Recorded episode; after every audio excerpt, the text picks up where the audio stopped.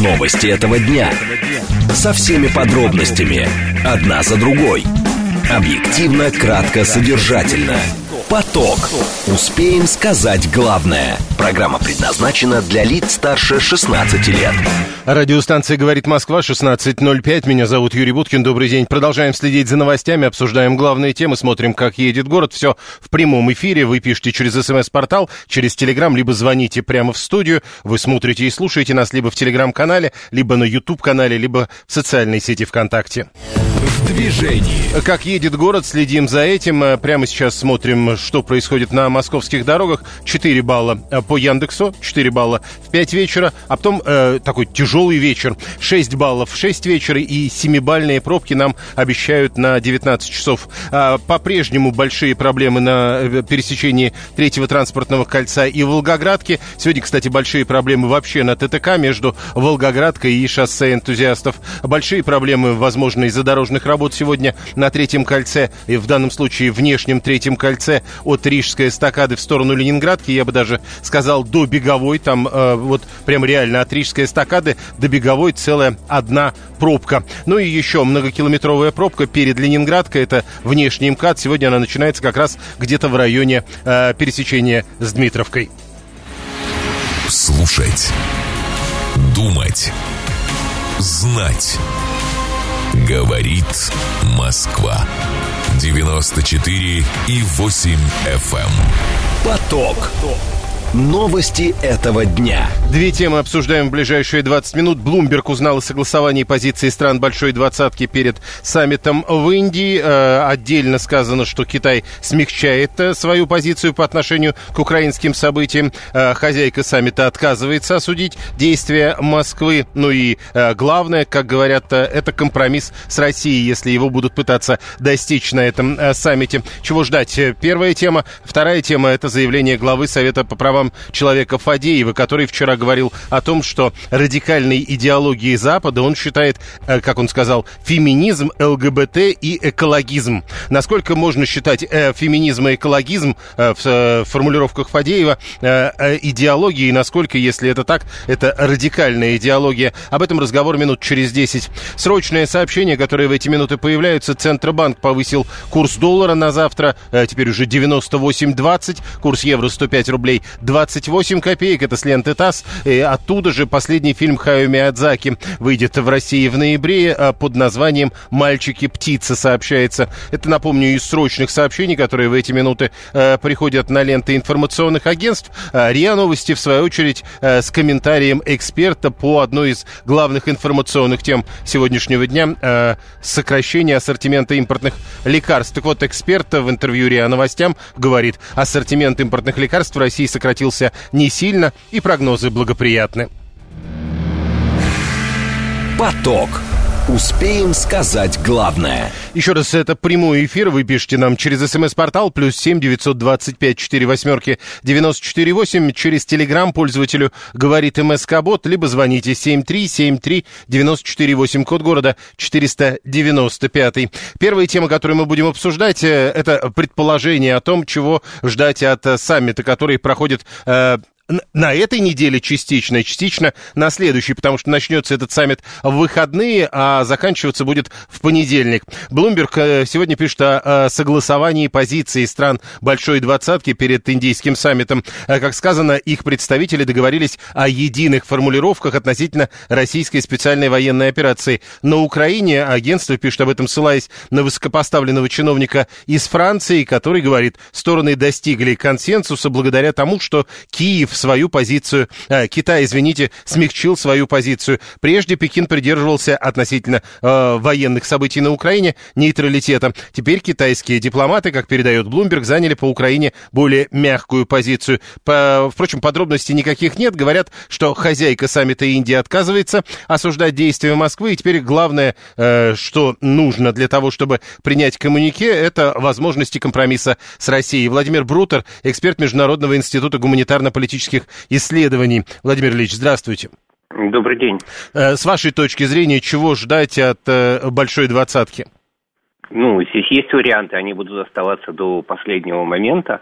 А что касается публикации Блумберга, то это управляемый вопрос. Он не имеет никакого отношения к действительности, и, собственно, его можно просто игнорировать.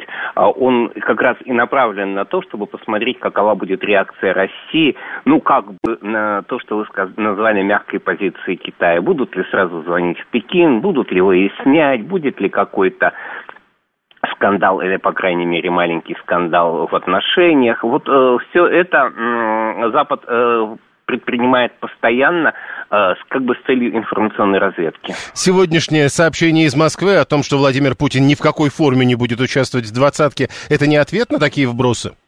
Нет, это не ответ, потому что двадцатка э, как бы на сегодняшний момент провисает. Э, собственно, то, что Си Цзиньпинь не едет на двадцатку, это показатель того, э, что ей придается меньше и меньше внимания. Как бы есть уже расширенный БРИКС с одной стороны и G7 с другой стороны. Это и есть в сумме двадцатка. А сама по себе двадцатка, где БРИКС плюс встречается с G7, она отчасти теряет смысл. Подождите, но э, как теряется? Ровно она и получает смысл. Теперь две стороны, э, БРИКС плюс и э, Большая Семерка, могут там хоть о чем-то договориться. А там договориться нельзя, договорять, договариваться нужно раньше. Да, подождите, то есть э, в рамках подготовки таких заседаний? Ну, в рамках подготовки таких заседаний обычно в крупных темах договориться не удастся. Это все-таки такой очень ограниченный формат. Ну, мы же понимаем, что э, не саммиты ЕС э, э, становятся предметом договоренности. Договоренности достигаются в результате долгой, кропотливой, повседневной работы на уровне экспертов. Э, на уровне глав государств уже идет подписание или адаптация в крайнем случае. Никаких э, таких э, прорывных решений за несколько часов работы G20 в формате глав государств и правительств не может произойти. Поэтому там, где они встречаются, это уже не принципиально. Э, не случайно Байден такую истерику поднял по поводу того, что Си Цзиньпинь не хочет приехать. Ну, значит, э, как бы это для него серьезно. Он вот рассуждал примерно так же, что ну вот там мы встретимся. А Си Цзиньпинь говорит, а мне это уже не интересно. Подождите, но с другой стороны вы сказали, что над документом там будут до последнего момента работать, и вот на нынешние э, сливы информации реагировать нет смысла. Так там все решено или наоборот все решится в последний момент? Э, ну, зависит от того, как, как это нельзя сказать так. В прошлом году, если мы помним, в Индонезии Россия пошла на ограниченный вариант включения украинской тематики в итоговую декларацию, сказала, что ее такая формула устраивает. И там, в общем, ничего особого не было сказано, но Индонезия хотела включить этот пункт, и Россия не стала возражать. Так. На сегодняшний момент э, ситуация немножко другая. Индия готова не включать этот момент вообще. Индия готова, в случае, если не будет договоренности, просто зачитать свой текст. Так, а что касается э, вот э, нынешней информации Блумберга, если все-таки исходить из того, что так и случится, что это будет означать? А что случится? Что Блумберг, с одной стороны, говорит о том, что Нет, все что согласовали... Китай смягчит свою позицию, и э, э, документ будет всеми согласован. А что дальше тогда? А дальше должна еще его согласовать Россия. Вот это дальше и главный должна... вопрос. Ну, у Блумберга нет на это ответ. А дальше должна еще согласовать Индия, а дальше должны еще согласовать Россия и Индия. А кроме того, нужно посмотреть, что там будет написано, потому что, в принципе, в прошлом году Россия пошла на такой вариант. Э, я не исключаю того, что в определенном виде он может повториться, если там ничего серьезного, по мнению России, записано не будет. А ведь как бы мы можем исходить только из того факта, который мы знаем. А что касается позиции Китая, то нужно знать, что именно имеет в виду Блумберг. И на самом деле, насколько я знаю, он просто ничего в виду не имеет. Позиция Китая как была мягкой, так и осталась. Она предполагает, что войну нужно закончить как можно быстрее. Э, это будут общие фразы. Конечно. Э, и в прошлом году это были общие фразы, просто в прошлом году удалось упомянуть э, тему в итоговом коммюнике, и Запад, как бы, как всегда в таких случаях, приписал это в качестве своей победы. В действительности Россия на это согласилась, согласилась с открытыми, я понимаю, глазами, согласилась потому, э, что ее страны глобального юга об этом просили. Так, э, вопросы от наших слушателей. Владимир Ильич, э, насколько прав Григорий 859, который говорит, э, откуда там вообще разговоры про Украину, большая двадцатка это про экономику? А, ну, Запад же хочет, он в прошлом году хотел и в этом году хочет. А, то есть это все-таки Григорий прав, это скорее про экономику должно быть. Это вообще должно быть только про экономику, но поскольку Запад хочет, ну, как бы тема обсуждается, ведь мы говорим о том, что документ готовится. Ну, вот он готовится. Так, э, Виталий 618, если у нас, э, как вы говорите, есть БРИКС плюс и большая семерка, зачем тогда Лавров едет на большую двадцатку? Нет, ну мы никуда из большой двадцатки не выходили, такой формат существует, мы его уважаем, мы уважаем Индию как э, председателя этого года. Э, собственно говоря, мы не отказываемся от контактов, э, как э, что повернуться что ли? Нет, конечно. Э, просто по- теперь после расширения БРИКСа, БРИКС плюс становится для нас приоритетней. Э, такое бывает, э, но это не означает, что G20 прямо вот взяли и отменили. Э, мы говорили же, что это место, где можно встретиться и поговорить. Вот приедет туда Блинкин, возможно, он захочет поговорить с Лавровым, возможно, они на ногах перекинутся парой фраз. Ну, это, может быть, от этого будет какая-то польза. Ну, то есть, когда Виталий продолжает, зачем ради пустой говорильни гонять спецсбор до Индии за счет российских налогоплательщиков, дипломатия порой даже вот за счет одного слова работает?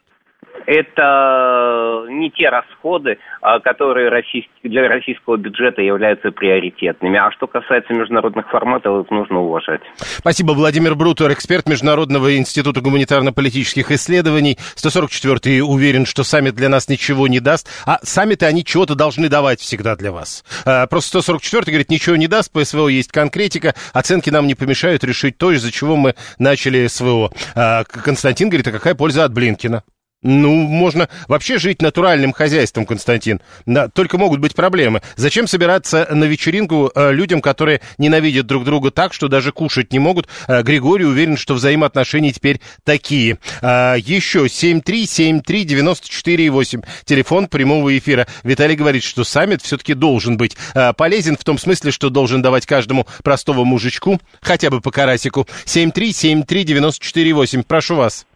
Э, здравствуйте. Ну, никакого итогового заявления, где ну, э, принципиальные для России, ну, Россия бы осуждалась в том или ином варианте, ни Россия, ни Индия, ни Китай не допустят. Поэтому, возможно, не будет вообще никакого итогового заявления. Или оно будет достаточно обтекаемое, общее и э, Подождите, вот вы так, вы так, подождите, вы так убедительно говорите, как будто бы вам лично Си Цзиньпин позвонил. А если допустит? Нет, ну это же вот история новейшей дипломатии. Ни Китай, ни Индия не допустят каких-то вот осуждений России там по поводу СВО и тому подобное. Поэтому... Ну то есть вы даже представить себе не можете, если да. такое произойдет, не могу представить такого абсолютно. Понятно. Э, и даже если такое произойдет, я этого представить не могу. 7373948, 859. Последний раз наш президент ездил в Австралию, там ему не понравилось, и поэтому он пораньше улетел во Владивосток. Напомню про Владивосток. Владимир Путин э, действительно должен был в эти дни э, быть во Владивостоке, но он как раз чуть позже полетит во Владивосток. Уже объявлено, что он, Путин будет во Владивостоке на следующей неделе.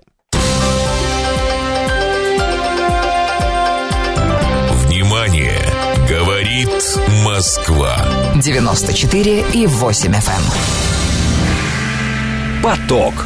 Успеем сказать главное. И в продолжении темы срочное сообщение. Сегодня заговорили о том, что в составе Большой Двадцатки появятся новые участники. Э, Африканский Союз, как, э, э, соответственно, я сейчас найду... А, приглашенная международная организация должна стать членом Большой Двадцатки. Так вот, сейчас Рейтер со ссылкой на источники в Индии, где на последние приготовления к саммиту идут, сообщает, членство Африканского Союза в Большой Двадцатке окончательно оформится не сейчас, а только в 2024 году, когда представительство в двадцатке уже перейдет от Индии к Бразилии.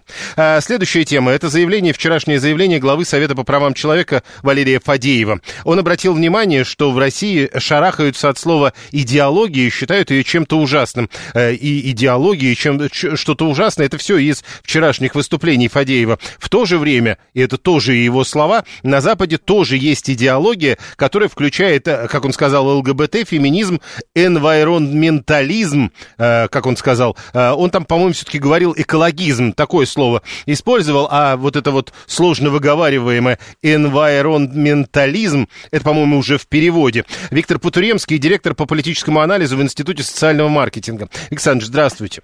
Добрый день. Давайте разбираться с феминизмом, экологизмом и тем, насколько это идеология.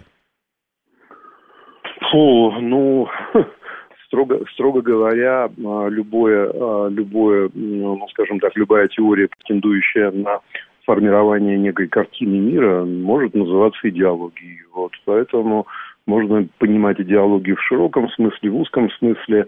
А, это как бы вопрос скорее практики, как нам удобно и какие задачи мы хотим решать. Нет, ну вот смотрите, возвращаясь к вчерашнему выступлению Фадеева э, в пресс-центре России сегодня, вот цитата. Угу. Вот э, сейчас, скажем, нам говорят, на Западе нет идеологии. Ну как нет? Вот, скажем, пакет из ЛГБТ, феминизма, включая какую-нибудь эвтаназию, экологизм модный очень, я даже выговорить не могу, и дальше вот оно это слово сложное, environmentalism выговорил во главе с Гретой Гретой Тунберг. Ну, то есть вот э, западная идеология, она из всего этого состоит, это так?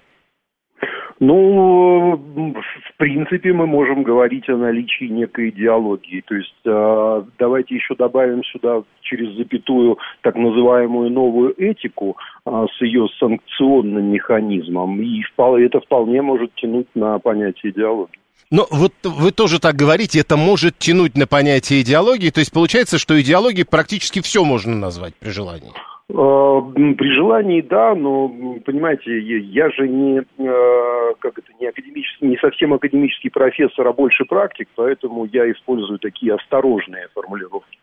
Так, тогда дальше. Э, продолжаем. Э, это радикально. Вот э, Фадеев вчера говорил о том, что это мало того, что идеология, но еще и радикальная идеология. Вот разница между обычной и радикальной, она в чем? А, ну, здесь тоже можно как бы... Я, я не берусь выступать интерпретатором э, господина Фадеева, но э, можно предполагать, что речь идет о э, санкционном аппарате условной идеологии, то есть что э, общество или э, социальная группа выдвигает как санкции в случае нарушения неких сформированных правил. И в этом смысле, если санкционный аппарат достаточно широк, там тот же э, там э, культура отмены э, и прочее, и прочее, то ну, можем говорить о определенной степени радикализма. Просто, опять же, вот это сравнение, а там Фадеев дальше говорит, что это радикальная идеология, как в свое время, лет 150 назад, социализм. То есть, значит, поставить в один список социализм, с одной стороны. С другой стороны, вот этот список из эвтаназии, феминизма, ну и так далее, довольно сложно. Поэтому это кажется, ну, таким необычным сравнением. Да, я тоже не берусь э, выдвигать э, какие-то комментарии, потому что, ну, э, что в данном случае называется социализмом? То есть социализм как некая идея, э, э, как некая теория э, построения общества или социализм как некий политический государственный режим, который существовал в разных государствах я не берусь здесь э, интерпретировать. Но все-таки возвращаясь, идеология, вот что это? Вот 964 пытается. По-моему, идеология иде... это принцип жизни. Да, идеология, идеология, э, когда мы говорим о идеологии, то есть да, давайте как бы смотреть на это с точки зрения социологии, социальной психологии. То есть любая группа э, институализируется неким набором ценностей и набором правил. В этом смысле де-факто э, вот это вот соционормативное пространство существует в любой э, группе. Э, понятно стремление э, любой группы использовать как ресурс для формирования э, там правильного, хорошего, э, э, ожидаемого поведения свое соционормативное пространство. При определенных условиях э, это соционормативное пространство любой группы может быть названо идеологией. Если говорить про страну, про то, что происходило в течение прошлого года, то здесь я могу относиться к своей практике и могу говорить о неком парадоксальном состоянии. То есть э, сейчас наиболее распространенное мнение э, среди граждан России, что идеология это, конечно, плохо, но она нам в этих условиях, безусловно, нужна. Как ответ на вопрос, кто мы, куда мы идем, что мы делаем, чем мы отличаемся от других. И тогда мы возвращаемся, вот э, у них, значит, на Западе этот набор из феминизма, экологизма, ну и всего вот о чем говорил вчера Фадеев, а у нас тогда что взамен? А у нас взамен, э, а у нас взамен поиск, и в том числе, э, ну, ну, я честно могу сказать, что на протяжении прошлого года количество исследований, связанных с, с темой Э, ценностей, э, норм э, того, что делает россиян россиянами, и, и даже идеологические какие-то заготовки, это был как бы э, мейнстрим э, в социологии. В этом смысле запрос со стороны общества на осмысление себя есть, и общество уже не боится даже называть это идеологией. Вот, поэтому мы находимся, ну, скажем так, в пути э, и находимся на этапе, ну, такого формирования. То есть есть в том числе ну, как это, естественно сформированные ответы, что мы другие. Вот. Я могу э, процитировать э, достаточно э, распространенное высказывание российских политиков по поводу того, что Россия является уникальной цивилизацией. Это в том числе тоже попытка ответить на вопрос, кто мы и откуда. Но если мы пытаемся противопоставлять свои поиски, к примеру, опять же, возвращаясь к этой истории, экологизм и феминизм, тогда ведь возникает вопрос. То есть, а ведь в там что-то про равенство женщин или что-то про чистоту природы. Это нам чуждо тогда получается? Нет, почему? Нам это не чуждо, но нам чуждо определенное прочтение. То есть в этом смысле, а, что сейчас а, декларируется? Декларируется приверженность традиционным ценностям.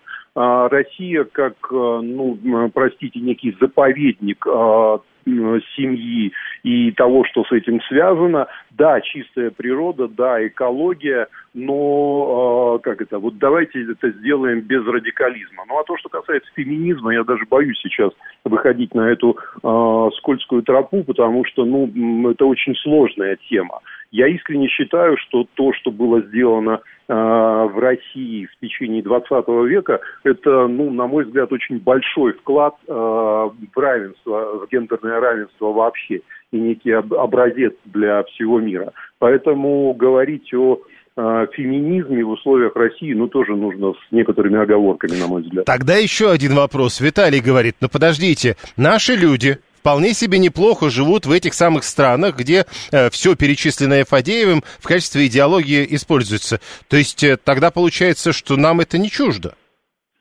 Ну, э, как это, э, э я бы не я, бы не ориентировался на это, потому что э, жить-то они живут, но в какой степени это принимается, не принимается, это ответ каждый раз какой-то уникальный. Кто-то, кто-то это допускает для себя, кто-то нет. Спасибо. Виктор Потуремский, директор по политическому анализу в Институте социального маркетинга. 483 а, Аверина подписывается идеология. Это логика познания мира в ее относительности и абсолютности. Например, экономика – суть политики. А, у феминизма нет феминитива. Шах и мат э, пишет Григорий 859, а Виталий 618 полез в популярную, но богомерзкую, как он пишет, энциклопедию, а там написано, что эвтаназия оказывается на Западе легально и активно не во всех странах не везде. А есть пассивная эвтаназия, когда происходит отказ от жизнеобеспечения и лечения, и там список побольше, и в этом списке, как утверждает Виталий, вообще Казахстан, к примеру, есть, а также Индия, Южноафриканская республика, Объединенные Арабские Эмираты и Бразилия. Чувствуете, откуда список? 7373948, телефон прямого эфира 530 э, предлагает под шумок э, в этот список э, добавить еще идиотизм, алкоголизм, лысизм и панк-тюркизм и вообще со всеми измами какое-то время побороться. 7373948. Это телефон прямого эфира. СМС-портал плюс 7 925 4 восьмерки 948. Телеграмм говорит МСК Бот. Продолжаем это обсуждение. Насколько у нас э, хватит времени. Сын на днях э, рассказывал про лекцию по экологии. Рассказывает Григорий 859 так вот, э, лекция по экологии в университете, на которой лектор сообщил студентам, что ковида не было. Аргумент такой, ковид внезапно появился и внезапно пропал. Я, говорит, всегда, это уже Григорий от себя пишет, я, говорит, всегда знал, это его взгляд на экологов, что они достаточно э, нехороши как он пишет, немного с прибабахом. Но есть проблема. Э, сыну потом экзамен сдавать, а если будет какой-то дополнительный вопрос про COVID-19, совершенно непонятно, как после этой лекции официально отвечать на вопрос экзаменатора. Тут главный вопрос, э, будет ли экзаменатором тот, кто рассказывал на этой лекции про экологию вот то, что вы написали про ковид. Тогда вот надо будет принимать решение на месте. Э, загнивают они, значит, со своими трансформаторами, пишет Виталий 618, а вместе с ними, получается, загнивают наши олигархи, наши деньги и наши энергетические ресурсы. Вот так Виталий услышал эту новость от главы СПЧ Фадеева, который сказал, феминизм, ЛГБТ и экологизм – это радикальная идеология Запада. А прямо сейчас новости, потом реклама, потом продолжим. Новости этого дня. Со всеми подробностями. Одна за другой. Объективно, кратко, содержательно. Поток. Успеем сказать главное. Продолжаем. Четверг, 7 сентября, 16.36. Меня зовут Юрий Буткин. Мы следим за новостями, обсуждаем главные темы, смотрим, как едет город. Все это в прямом эфире. А вы смотрите и слушаете нас либо в телеграм-канале «Радио говорит МСК», либо на YouTube-канале «Говорит Москва», либо в социальной сети ВКонтакте. Движении. Смотрим, как едет город. Напомню, нам сегодня обещают довольно сложный вечер. Прямо сейчас 4 балла, 4 балла обещают в 5 вечера, а вот потом сложно. 6 баллов в 6 вечера и 7-бальные пробки э, в районе 19 часов. Прямо сейчас большие сложности на третьем кольце в районе Савеловской эстакады. Прямо сейчас большие проблемы на пересечении МКАДа и Ленинградки и на пересечении Новой Риги и Московской кольцевой автодороги. Еще я бы обратил ваше внимание на движение по Московской кольцевой автодороге в районе Дзержинского. И в ту и в другую сторону там довольно сложно. Слушать. Думать. Знать. Говорит Москва. 94 и 8 FM. Эм. Поток. Новости этого дня.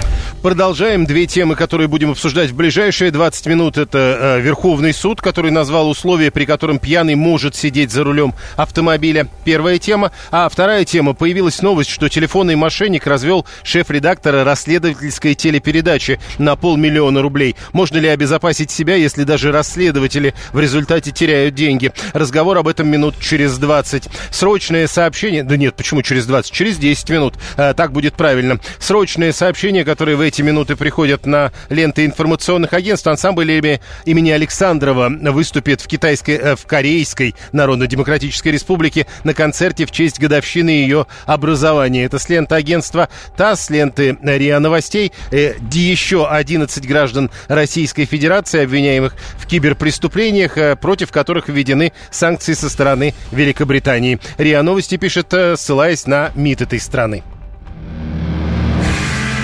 Поток. Успеем сказать главное. СМС-портал плюс семь девятьсот двадцать пять четыре восьмерки девяносто четыре восемь. Телеграмм говорит МСК Бот. Звонить можно по номеру семь три семь три девяносто четыре и восемь. Э, ваши сообщения, которые уже пришли э, по предыдущим темам. Ну вот Игорь из Италии нам рассказывает, как там у них с идеологией. До этого мы как раз обсуждали заявление главы СПЧ Российской Федерации Фадеева. Э, так вот, Игорь из Италии пишет, все, что он там перечислил, ну очень сильно преувеличено. На самом деле то, то, что он озвучил, не совсем является правдой. И так много э, восклицательных знаков и скобочек. И еще 847 э, пишет, что э, надо произносить не ВСУ, а ВСУ. Не коверкайте, пишет русский язык. Мы тут целое совещание по этому поводу провели, 847 и на самом деле по-русски надо говорить как раз ВСУ, э, ФРГ, и ФСБ.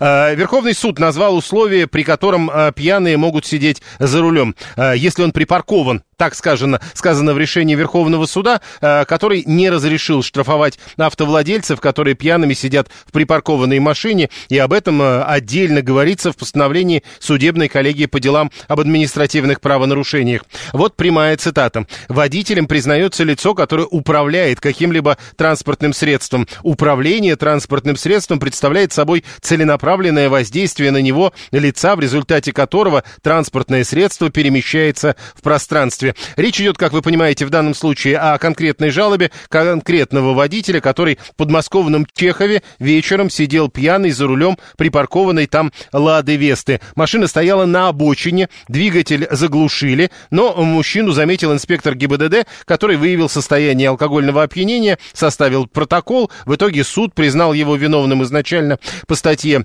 12.8 «Управление в состоянии алкогольного опьянения», оштрафовал на 30 тысяч рублей и почти на два года лишил водительских прав. Вот теперь мужчина дошел до Верховного суда и доказал, что состава правонарушений в его действиях не было. Все решения отменены, дело прекращено из-за недоказанности обстоятельств. Автоадвокат Сергей Радько к нам присоединяется. Сергей Александрович, здравствуйте. Добрый вечер, здравствуйте. Скажите, так можно теперь, если что такое произойдет, ссылаться на Верховный суд? Э, ссылаться можно, правда, это, как мы понимаем, решение по конкретному делу, но судебная практика для многих судей тоже является подсказкой, как правильно действовать, хотя в этом решении, строго говоря, ничего нового нет, потому что и раньше Верховный суд, а, по-моему, еще в 2019 году в одном из своих разъяснений указывал, что управление транспортным средством – это а, целенаправленное воздействие на его органы управления с целью приведения в движение. Если этого не было, то нет управления транспортным средством, и поэтому состояние даже не водителя, а владельца не имеет никакого значения. Правда, в таких делах всегда есть одна проблема, которая связана не с квалификацией, а с поведением сотрудников ГАИ. Ведь ничто им не мешает сказать, что они видели, как вы ехали на машине, там по двору проехали хотя бы 5 метров, и уже факт управления есть. А доказать, что вы не ехали, крайне сложно, если нет записи там видеорегистратора, камер видеонаблюдения, и тогда уже, э, несмотря на то, что сотрудники ГАИ будут в суде говорить неправду, суд, скорее всего, им поверит. Но э, по вашему, э, по вашей практике тут просто вот наши слушатели пишут самые разные вещи. Один, например, пишет «так всегда и работало», ну, правда, добавляет слово «в идеале», а другие пишут «ну, такое часто бывает». Э, я по себе знаю, не, не в том смысле, что меня таким образом брали, у меня был водитель, и вот водителя во дворе, когда он спрятался от жены для того, чтобы выпить пивка в собственном автомобиле, потом лишили на полтора года прав. Так вот, чаще что бывает в судах сейчас? В судах чаще бывает, что инспектора ГАИ пишут рапорты, потом в суде красочно рассказывают, как они гонялись за этим водителем по всему району, и только около дома этого негодяя они настигли. И как бы водитель не говорил, что он никуда не ехал, это бывает очень трудно доказать, если, конечно, нет, опять же, запись камер видеонаблюдения. Но эта история больше эм, характерна не для больших городов, потому что мы знаем, у нас э, под нашим всевидящим оком все мы находимся в городах-миллионниках, и тут, в общем-то, не, не, не так уж и сложно доказать, что машина никуда не ехала. И типа, если сотрудники... Ну, то есть, э, вот, э, секунду, а, но вот это можно будет доказать, используя камеры?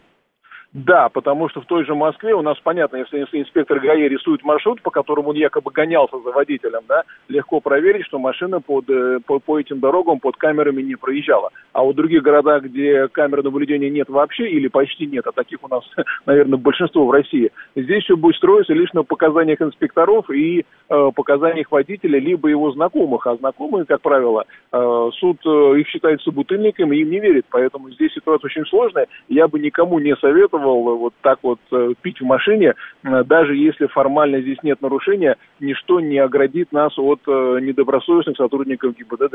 То есть э, ничто не оградит привяжусь к этим словам. То есть, э, если вдруг тебя застали за этим в машине, в которой ты не ехал, как себя вести, спрашивать бессмысленно, потому что не надо было сидеть там. Да, надо думать о том, что подтвердит факт неуправления автомобилем. Допустим, есть видеорегистратор, из которого видно, что вы сначала приехали, а только потом открыли бутылку пивка. Или вы стоите перед, допустим, подъездной камерой видеонаблюдения перед домофоном. Понятно, что, опять же, машина сначала приехала, а потом э, вы выпили. Ну и так далее. Хотя, конечно, во всех случаях ничто не мешает сотруднику ГАИ заявить, что вот вы сначала выпили, а потом э, продолжили пить, опять же, перед камерой. Так что здесь надо понимать, что суды всегда подходят к объяснениям водителя крайне критично практически и практически всегда берут э, обвинительный уклон. Но, учитывая эту историю, а как долго дойти до Верховного суда? Ну, рассмотрение судом первой инстанции может быть за один месяц, потом э, вторая инстанция, это может быть месяца три-четыре, потом нужно подавать в кассационный суд в разных регионах по-разному. Но в итоге, пока дело дойдет до рассмотрения Верховного судом, наверное, это примерно полгода, а то и больше. Так, э, несколько вопросов от наших слушателей. Артем пишет, а если пить пиво на пассажирском, то проблем же не будет? Проблем не будет, действительно. Но если, например, на пассажирском сидении сидит номинальный собственник автомобиля, то вполне возможно, что инспектор пересел его да, он скажет, на моих глазах водитель пересел, и когда я подъехал, он продолжил выпивать на сиденье пассажира. Поэтому, конечно, я всех призываю быть более внимательными, и нет никакой необходимости пить в машине. Если очень хочется, можно это сделать дома или в кафе. Ну, пить вообще это вредно. Неоднократно говорили. Иван 248, а если холодные двигатели, это ведь означает, что машина никуда не ехала?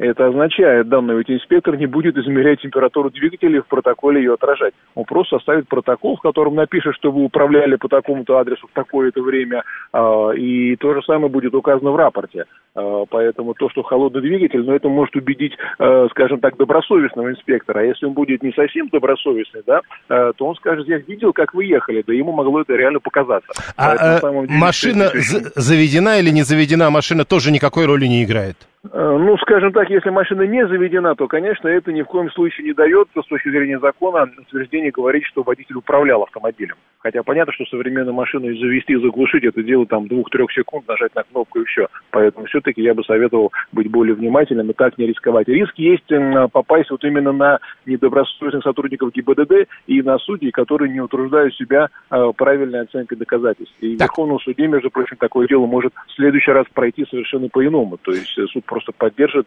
нижестоящие суды и не будет ни во что вникать. Еще вопрос. Э, если это большой город, много камер, э, или даже у тебя камера есть, э, соответственно, или у тебя камера и рядом камера от подъезда, и в результате выясняется, что сотрудники лгали. Сотрудников за ложь привлекают, спрашивает Максим? Сотрудников можно привлечь по статье э, Кодекса об административных правонарушениях. Э, там есть статья задачу заведомо ложных показаний свидетелям. А, вот. Но, честно говоря, я таких случаев не помню, даже когда дела прекращались и было установлено, что нет правонарушения, но как бы никто особо не спешит их привлекать. к тому же инспектор всегда может сказать, что мне показалось, будто машина ехала, но вот ошибся, ну, да, бывает. А, а у ГИБДД не должно быть регистраторов, на которых все это должно быть записано, Сергей пишет. Закон не содержит обязательного требования наличия регистратора. И опять во многих городах и инспектора имеют нагрудные регистраторы, и автомобили их имеют нагрудные регистраторы. И это, естественно, здорово помогает доказывать. Но опять же, это далеко не везде. Или иногда бывает, что запись нагрудного регистратора или автомобильного э, пропала куда-то, ее нет, и водителю ну, Сломался регистратор. Такой бывает. Да. 144-й а, тоже не прав, когда пишет, это сотрудник должен доказать, что я ехал. А, вообще, мое дело, мой автомобиль, что я там делаю, мое э, личное дело, не его. Вот сотрудник и докажет путем составления протокола и рапорта, а суд примет эти документы как доказательство, а показания водителя оценит критически как желание уйти от заслуженного наказания. Вот и все. То есть презумпции невиновности в данном случае нет? Это уже несколько человек спрашивают. Почему? Она есть, но у суда есть право принять решение по своему внутреннему убеждению. Вот судья почему-то убежден, что сотрудник ГИБДД э, не лжет, э, пишет правду, и поэтому верит именно ему. Тем более, что обычно судьи пишут, что сотрудник ГИБДД не находится в знакомстве, нет оснований не доверять его показаниям, потому что у него нет повода оговаривать водителя, ну и так далее. Это, эти фразы кочуют из решения в решение. Спасибо. Автоадвокат Сергей Радько был с нами на прямой связи. Вам что, выпить больше негде? Вот проблему нашли, пишет белорус. Э, я тоже не очень понимаю, но точно знаю, что такое бывает довольно часто в реальной жизни. Есть вероятность, что пьяный водитель удирает от гаишников, останавливается, пьет алкоголь и говорит, да, я выпил, но не ездил, пишет 123-й. Ну, опять же, большой город, много камер, всегда можно это доказать. Но э, доказывают и обратное. 874-й э, рассказывает, что у него жене суд поверил, что она стояла на месте, несмотря на то, что сотрудники утверждали, что она по двору ехала. Видите, по-разному все бывает в разных судах. Э, и Вася 481. Получается, можно любого в таком обвинить, даже ребенка, а ребенок, э, настолько ребенок, то есть он с одной стороны ребенок, с другой стороны уже автомобилем управляет. Я не очень понимаю, какую конкретно историю вы пытаетесь описать. Слушаем вас, здравствуйте. Да, вы знаете, были у меня несколько знакомых, кто именно так попадал, причем совершенно точно. Я знал, что они не ездили. Там, папа мой так попадал, например, этот, э, э, ну, вот негде там, допустим, человеку выпить, да, там нет гаража, идет в машину.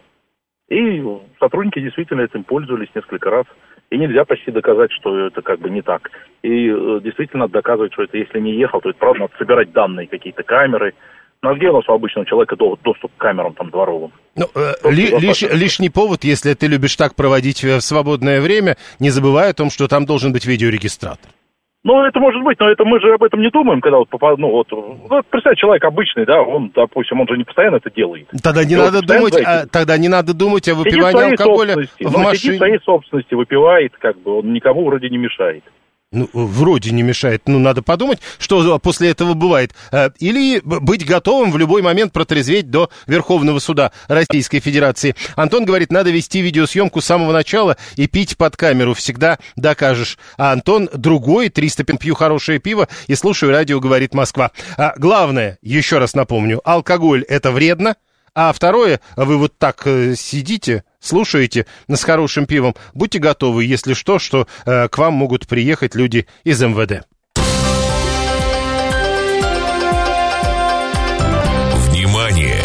Говорит Москва. 94 и 8 FM. Поток. Успеем сказать главное. Еще одна тема. Телефонные мошенники развели шеф-редактора расследовательской телепрограммы на полмиллиона рублей. Э, Сотрудник пожаловался в полицию, пишут телеграм-каналы, на мужчину, который пообещал ему помочь обналичить пенсионное накопление, но обманул. Мошенник представился сотрудником банка, предложил репортеру, именно имя которого не указывается. Кстати, программа указывается, я указывать не буду, но если вы хотите поискать, в интернете найдете. А, Так вот, э, репортеру предложили э, схему, по которой он законно выведет пенсионные накопления, замороженные в негосударственном пенсионном фонде, на карту. За услугу редактор заплатил 500 тысяч рублей в качестве аванса. Сразу после оплаты автор схемы, говорят, перестал выходить на связь, и вот теперь возбуждено уголовное дело по статье «Мошенничество». Александр Невеев, кандидат психологических наук. Александр Борисович, здравствуйте. Здравствуйте. Слушайте, а как себя обезопасить, если вот видите, люди, которые профессионально расследованиями занимаются, и то теряют деньги? Мгм. Ну, профессионализм тут, э, в общем, никакого отношения не имеет к вопросу. Дело в том, что защититься от мошенников наиболее эффективно могут только другие мошенники. Но вместе с тем есть ряд рекомендаций, придерживаться которых может любой человек, независимо от подготовки. А, Прежде всего нужно понимать, что мошенники всегда стремятся накрутить вас эмоционально. Обычно используются два типа эмоций. Это или жажда наживы, или страх потери денег. Соответственно, и в том, и в другом случае нужно просто сразу же насторожиться. То есть как только вы почувствовали, как только вы отследили, что вы начинаете испытывать страх за свои деньги или наоборот, дикую жажду разбогатеть, нужно поднапрячься, включить критическое мышление и попытаться начать осмысливать ситуацию. Второй момент. Всегда, когда речь идет о телефонном мошенничестве, включается момент срочности. И опять-таки, как только вы услышали, что вас, от вас по телефону требуют какую-то особую срочность, что здесь и сейчас сразу, мгновенно надо что-то делать, чтобы предотвратить несчастье или, наоборот, разбогатеть внезапно, вы сразу, опять-таки, должны насторожиться, напрячься и подключить критическое мышление. Следующий момент. Очень важно в этой ситуации не оставаться в одиночестве, потому что отдельно взятый разум, отдельно взятый человек, он слаб. Но, как говорится, одна голова хорошо, две лучше. Обязательно любую ситуацию такого рода необходимо обсудить минимум с двумя людьми. Желательно Подождите, они ведь... а, нет, секунду. А, у меня на телефоне висит какой-то человек, который мне что-то Да. объясняет, а, эмоционально меня напрягает, заводит. Вы говорите, а я Да, что, должен да, сказать совершенно, подожди, мне надо да, поговорить да, с женой? сказать, Простите, секундочку, подождите, все. Убрали звук, или, может, даже не убирая звук, не разъединяя телефон, и говорите, что вот сейчас происходит то-то, то-то. Более того, если мошенник прямо вам говорит о том, что ни в коем случае ни с кем ничего не обсуждайте, можете просто класть трубку, потому что не существует никаких официальных процедур, которые не позволяют вам сохранять, э, так сказать, э, прямой и непосредственный контакт с вашими родными, близкими, друзьями, знакомыми. Дальше. Конечно же, всегда нужно запрашивать официальные данные, подтверждение той информации, о которой вам говорят по телефону. Вообще очень плохо, если вы потребляете информацию из одного источника. Всегда нужно искать хотя бы один альтернативный источник. Поэтому вы должны прямо сказать спасибо большое за информацию, я ее перепроверю, и вы можете мне перезвонить через какое-то время. Дальше вы звоните в ваш банк, уточняете, если речь шла о банке, если о каком другом учреждении, звоните в другое учреждение. То есть никогда не слушайте только один голос. Обязательно поговорите с друзьями, знакомыми и обязательно попросите подтверждения информации из какого-то еще источника. Следующий момент. Никакие официальные действия на самом деле по телефону не осуществляются вообще в принципе никогда. Особенно если речь идет об уголовных делах, мошенничестве и так далее. Это все просто дезинформация. Погодите, вам кто-то... секунду. Александр Борисович, вот э, а, они как будто бы специально э, ждали, чтобы мы договаривались с вами вот об этой беседе. Я когда сегодня сюда ехал, э, звонят с незнакомого мне номера. А телефон определяет как номер из Республики Крым Г. Севастополь. Так uh-huh. написано. Я думаю, ну, э, раз мы сегодня будем разговаривать, э, попробую снять с незнакомого номера. Да. Мне там говорят, здравствуйте, я налоговый инспектор такой-то. Я из на... такой-то налоговой инспекции. Э, и что мне в этот момент делать? Вообще-то это официальное лицо. Я должен ему верить. Повторяю, что никакие серьезные дела, там налоги, сборы, уголовные дела, операции по вашему счету в банке практически никогда не могут быть осуществлены только по телефону всегда нужно запрашивать официальное подтверждение. Звонят из налоговой, подтвердите, пожалуйста, что вы из налоговой. Если в ответ начинаются какие-то общие слова, смело кладите трубку, потому что ни один а, официальный орган власти и ни один банк, там, неважно, государственный, коммерческий, какой угодно, он никогда не окажется в ситуации, когда он не может официально подтвердить, что конкретно от вас требуется. Более того, с большинством банков у вас всегда есть официальный канал связи. Теперь очень важный момент, хорошо, что вы сказали про номера телефона. Угу. Действительно, сегодня многие у нас пребывают в иллюзии, что если вам, например, звонят с номера 900, то это обязательно один из крупных федеральных банков. Это совершенно не так. Подменить и позвонить вам с подменой номера можно абсолютно независимо от того, какой номер. Вам могут позвонить с номера вашей мамы, ваших близких, вашей супруги, ваших друзей, номера банка, телеканала, радиостанции и так далее. То есть Хорошо. если мошенник знает номер, э, который произведет на вас впечатление, у него сможет, сейчас есть программа, они, кстати, довольно дешево стоят, и, между прочим, они могут даже использовать для того, чтобы разыграть друга на день рождения. Это все разработали даже не столько хакеры, сколько телефонные пранкеры, поэтому ну, ни да. в коем случае не надо впечатляться, если номер какой-то необычный, там 900, 800, какой угодно, это абсолютно ничего, ни о чем Смотрите, не Всегда а... требуйте официальное подтверждение. Э, ну да, приходите ко мне или там вызовите повесткой, как тут пишет Алла. Конечно, а смотрите, да, Катя пишет, Александр Борисович, вы, говорит, а. все правильно говорите.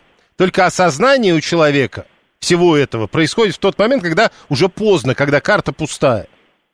Ну, смотрите, повторю, что действовать надо с самого начала. То есть, как только вы почувствовали, что у вас начинаются эмоции, которые я перечислил, да, страх потери, либо жажда наживы, вы сразу должны напрячься. Как только вы почувствуете давление вот этой срочности, тоже это должно стать для вас маркером. Вы должны сразу напрячься и включить критическое мышление. Ни в коем случае не оставайтесь наедине со звонящим, обязательно как-то прервите разговор. Совсем в наглую разъедините. Всегда можно сказать, что просто прервалось что-то на линии. Да, Или вот у нас сегодня как раз прервалось, как-то так получилось. Да, не надо этого бояться, не надо бояться сказать нет, не надо бояться просто швырнуть трубку. Поймите, что если действительно происходит что-то важное, вам перезвонят и еще раз перезвонят и так далее. Самое главное разорвать вот этот контакт, вот этот, как называют это специалисты, рапорт и получить Э, альтернативную информацию. Для начала хотя бы просто обсудить это с любым человеком. Если вам звонят на улице, можно даже со случайным прохожим просто задать вопрос. И я уверяю вас, что человек, который не подвергся вот этому интенсивному информационному воздействию, он всегда сможет и вас тоже привести в немножко более конструктивное эмоциональное состояние. Это первое, что должно сделать. Второе, это требуйте официального подтверждения, альтернативные источники. Звонят вам с номера 900, скажете, секундочку, я перезвоню. Mm-hmm. Разъединили, перезвонили на номер 900, вас там сразу отрезвят, скажут, Но что Господь с вами. Главное не оставаться э, наедине во время диалога. Главное отслеживать свои эмоции. К сожалению, не всегда есть возможность не оказаться наедине, но поэтому самое главное – это отслеживать свои эмоции. Надо просто понять, что как только вы перешли на более низкий уровень функционирования психики, на чисто эмоциональный уровень, когда вы очень боитесь потерять деньги или очень хотите разбогатеть, вы наиболее уязвимы. Поэтому отвлекитесь, прервите контакт, используйте любой способ, который изменит ваше эмоциональное Все. состояние. Понятно. Помойте руки, да-да-да, действительно, мне сполоснуться надо. А, кандидат психологических наук Александр Невеев был с нами на прямой связи. А, эмоции, они на то эмоции, их невозможно отследить, пишет 530-й. Ну вот сначала-то будут не эмоции, и вот в этот момент это должно работать. Включите, пишет Виталий, лучшее в мире советское образование. Не покупайтесь на уловки мошенников. Богат не тот, у кого э, что, много денег, а тот, кто сохранить эти деньги может. Э, 535-й, я, говорит, всем звонящим говорю, присылайте повестку в отделение, и там мы будем, собственно, разговаривать. 144 а мы все говорим, а, что пожилая категория самая уязвимая. Всех посылайте на обширные просторы Родины. Ну как, вот вы не можете посылать всех на обширные просторы Родины. Нельзя так разговаривать с правоохранительными органами. А вдруг это действительно представители правоохранительных органов? Надо быть более аккуратными. Зачем с кем-то разговаривать? Полиция, армия, Сбербанк, они, если что, СМС могут прислать, э, а то и бумажку специальную, пишет 530-й. Но как бы то ни было, я с Кавказа, пишет Григорий, недавно приехал, там платил в основном через э, перевод, так теперь у меня шквал звонков с кавказских номеров. Вот кто сливает базы? С этим тоже бы лучше разобраться. Далее новости.